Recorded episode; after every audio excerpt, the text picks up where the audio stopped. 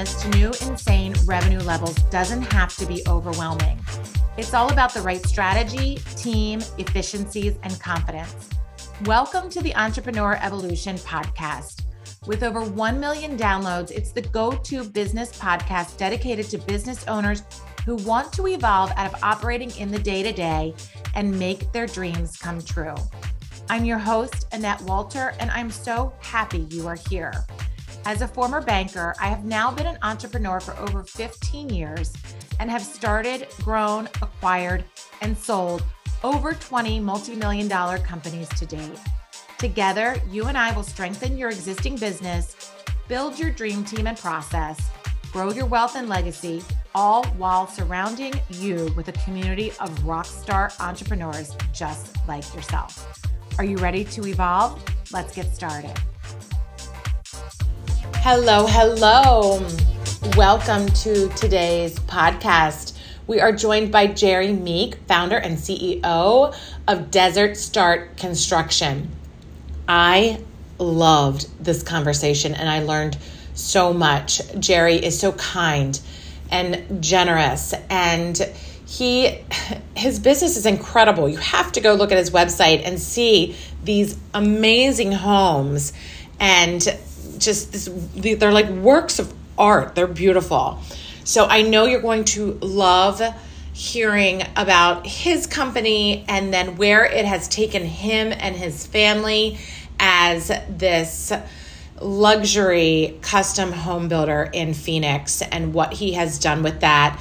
And most recently, um, not only some of his uh, Phoenix Dream Center foundation work, but also turning his business into a subscription base. And I know that I've been talking to a lot of you in our coaching sessions about that. And it's really important. So listen for that specifically. Um, we would love to hear from you. It would be awesome if you left us a five star review. Your feedback means the world to us. And we will be sure to send you a thank you for your kind words. Hit subscribe and share this interview if it rings true with someone. If you're interested in learning more about what I do here with I Evolve, or coaching you personally, or coaching your leadership team, there's a link below. Um, carve out some time, book your free session with me, and keep evolving, entrepreneur. I am so, so proud of you. Enjoy today's interview with Jerry. He's fantastic. Well, hello there, Jerry. How are you today? Doing well. How are you, Annette? I am great. We are joined today by Jerry Meek. He is the founder and CEO of Desert Star Construction and also the founder of Glorious Reflections and the managing partner of Desert Star Concierge. And we can't wait to hear more about you and your story. Welcome, welcome. Thank you. It's an honor to be here. So I always let our guest really start wherever they want to start. We want to hear your entrepreneurial story. And you know, you can take us as far back as childhood or of recent days. Where do you want to start there, Jerry?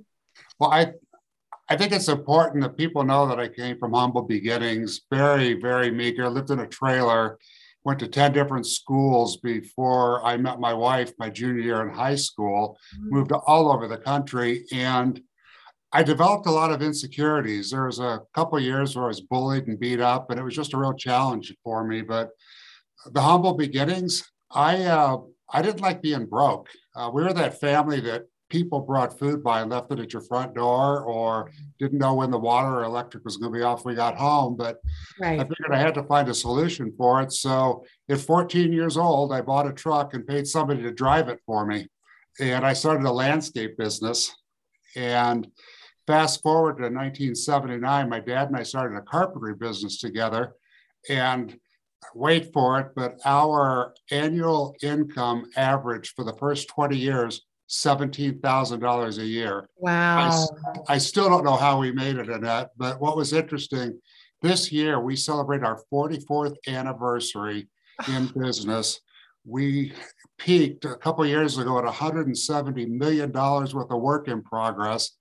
And the homes that we build are for the top of the financial food chain. There, I used to want it'd be nice to have a house on an acre lot. Well, we build homes that are bigger than an acre. wow. like 40,000 square foot and above. Wow. And we basically trademarked personal re- resorts, and that's what we build. It's and amazing. It's, it's amazing. And I love how, you know, you now have your niche, but in the beginning, what did it look like? Were you saying yes to everything in the construction pay- space? Did you ever do commercial or were you residential right from the start?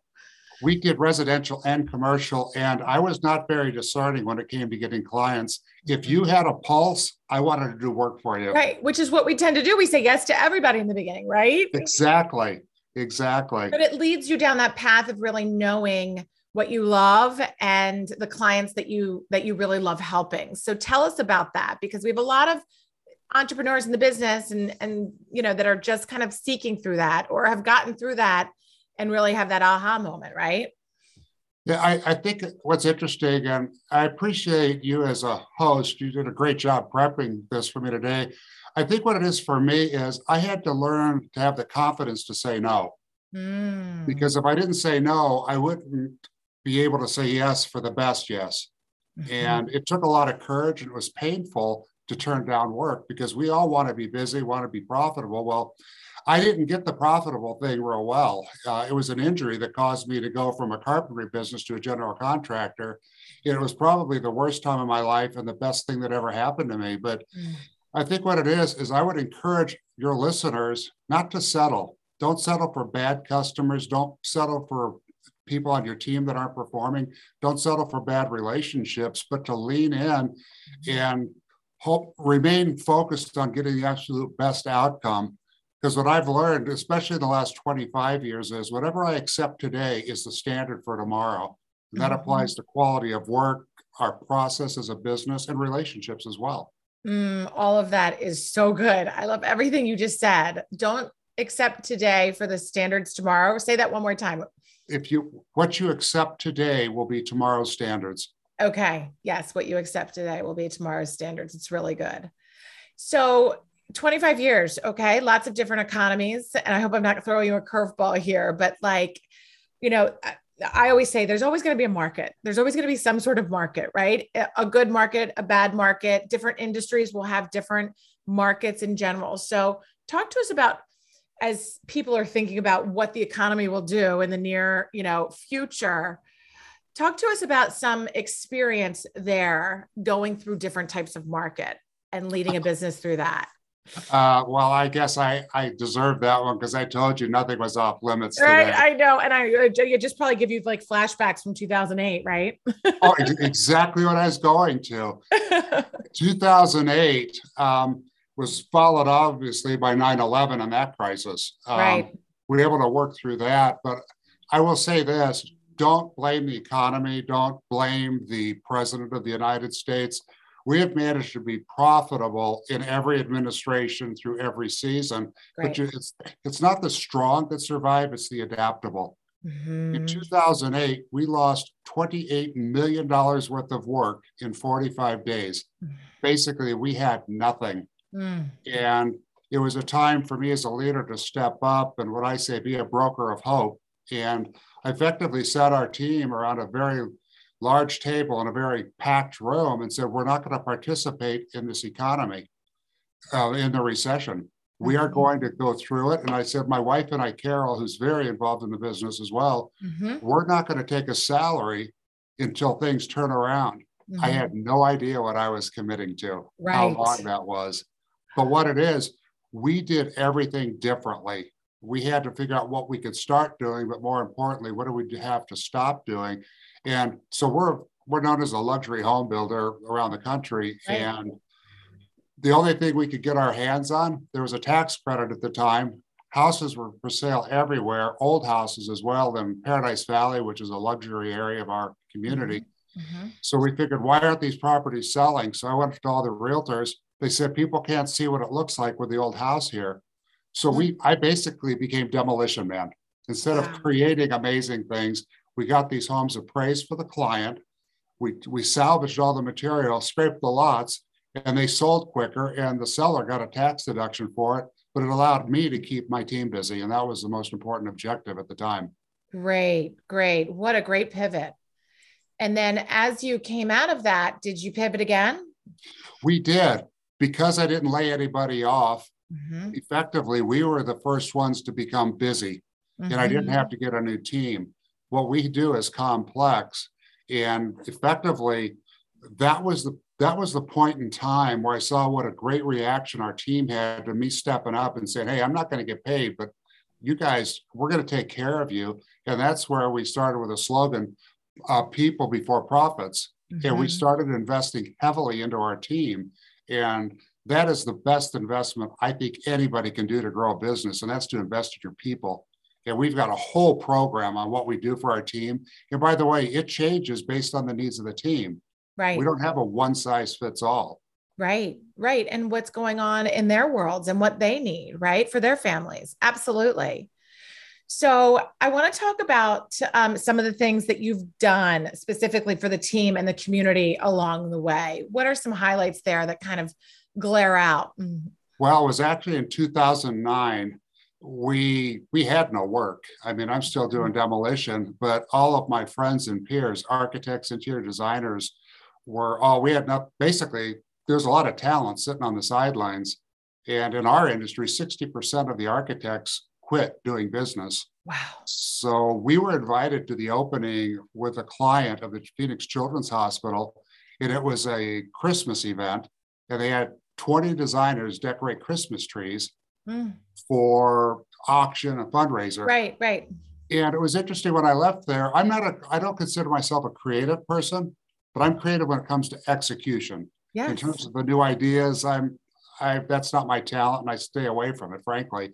But I left it, I said, Carol, I said, what if we were to go to the Phoenix Dream Center and ask for 10 rooms that we could convert for victims of human trafficking? Mm. And that followed the year before where we completed a commercial kitchen mm-hmm. um, that we that's a very long story we don't have time today for mm-hmm. and we mm-hmm. can circle back if you like but we completed that kitchen and it's right when the economy tanked mm-hmm. and we were it was a $400000 commitment on our part mm. and we had no work and i took out a loan to finish it because mm-hmm. my word was more important than letting those right. people down mm. well as of 2020 over 6 million meals have been served in that wow in that kitchen and oh. the best thing for me 960 girls have been rescued from human trafficking. Oh my gosh. And what I never and, and that what I never thought would happen, 185 babies born. Oh my goodness. Wow. We brought the,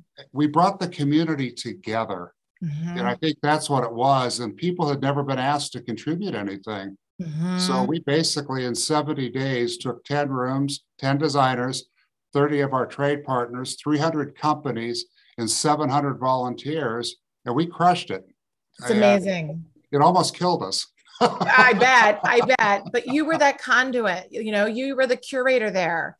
You, you know, people want to give, but th- sometimes they just don't know how, right? Or they want to contribute their talents, and sometimes they just don't know how. That's amazing that you facilitated that.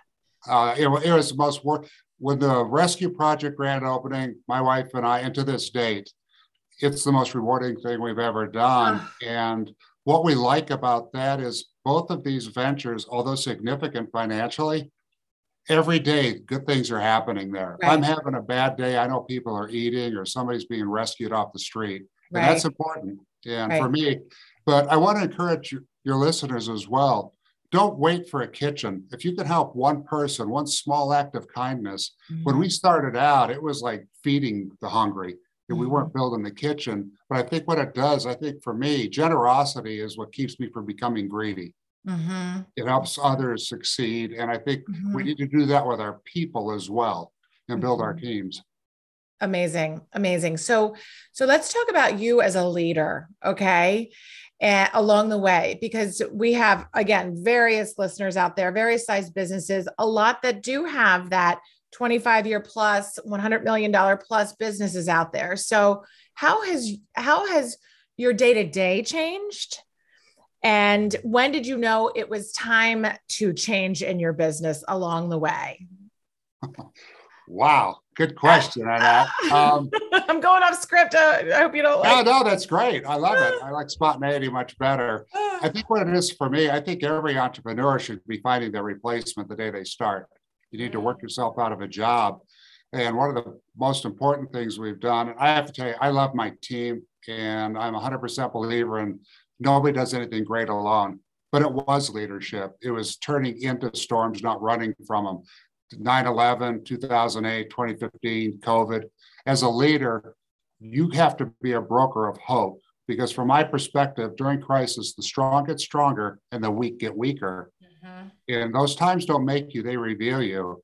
And I did, I was really proud of myself. I didn't have a meltdown in front of anybody. I was always positive, but you know, I go home and you know have my comfort food, and I'm I'm still working on losing the COVID nineteen, if right, you know what I mean. Right. So, but no, as a leader, I think what it is, our focus should be on building our team up. That is our greatest investment. When you invest in people, they're gonna they're going to give you back tenfold of what you put into them in terms of your time, your resources, mm-hmm. your encouragement, your gratitude we we rock it when it comes to taking care of our people, and I think that's why we've been able to grow such an enduring business. But the leadership first starts with me. Mm-hmm. The highest priority of any leader is leading yourself. And I have to tell you, I've been present at every good decision and every bad decision I've made. Every time when I was prepared, when I wasn't prepared. But I think as leaders, we have to develop habits that make us better that people want to be with us so we attract better clients and better people.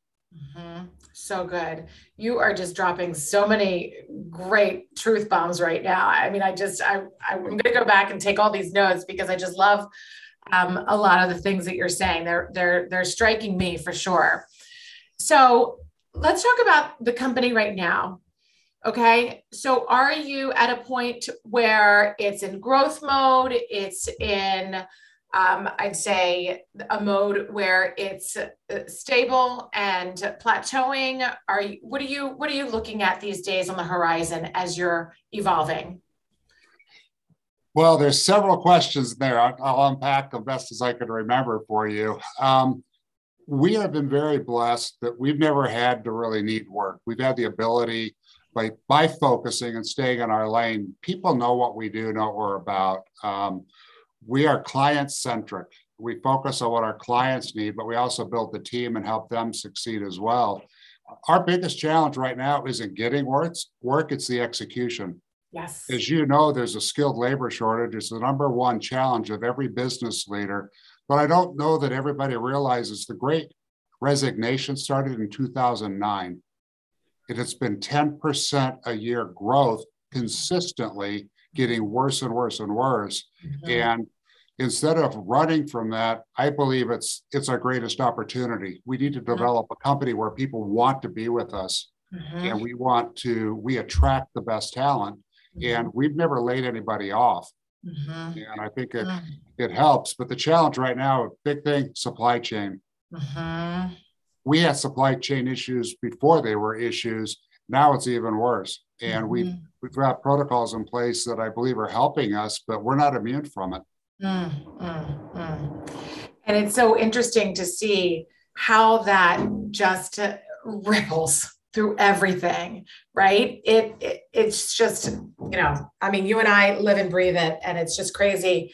Not only from the construction side, but from the pallet side on mine. You know what we're seeing these manufacturers go through um, behind the scenes. It's just, it is unreal. It is unreal, and everyone is trying to work as hard as they can with all of the resources that they have, which are so depleted compared to what they were, um, especially from a human capital standpoint, right?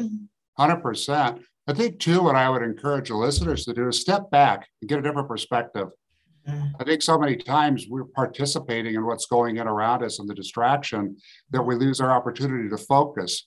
Mm-hmm. And so many times for us, when we're growing, and we have been growing consistently, and yeah, it's not a straight line, there's ups and downs to it. Right. But overall, um, we've been on a positive trajectory.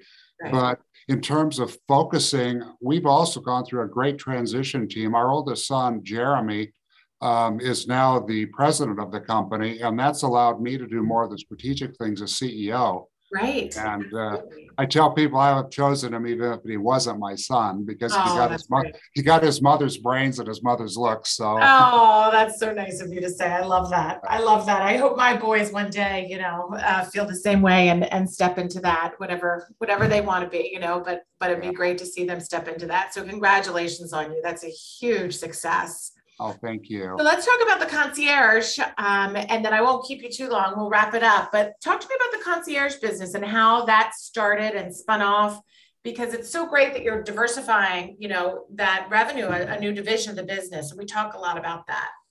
Yeah.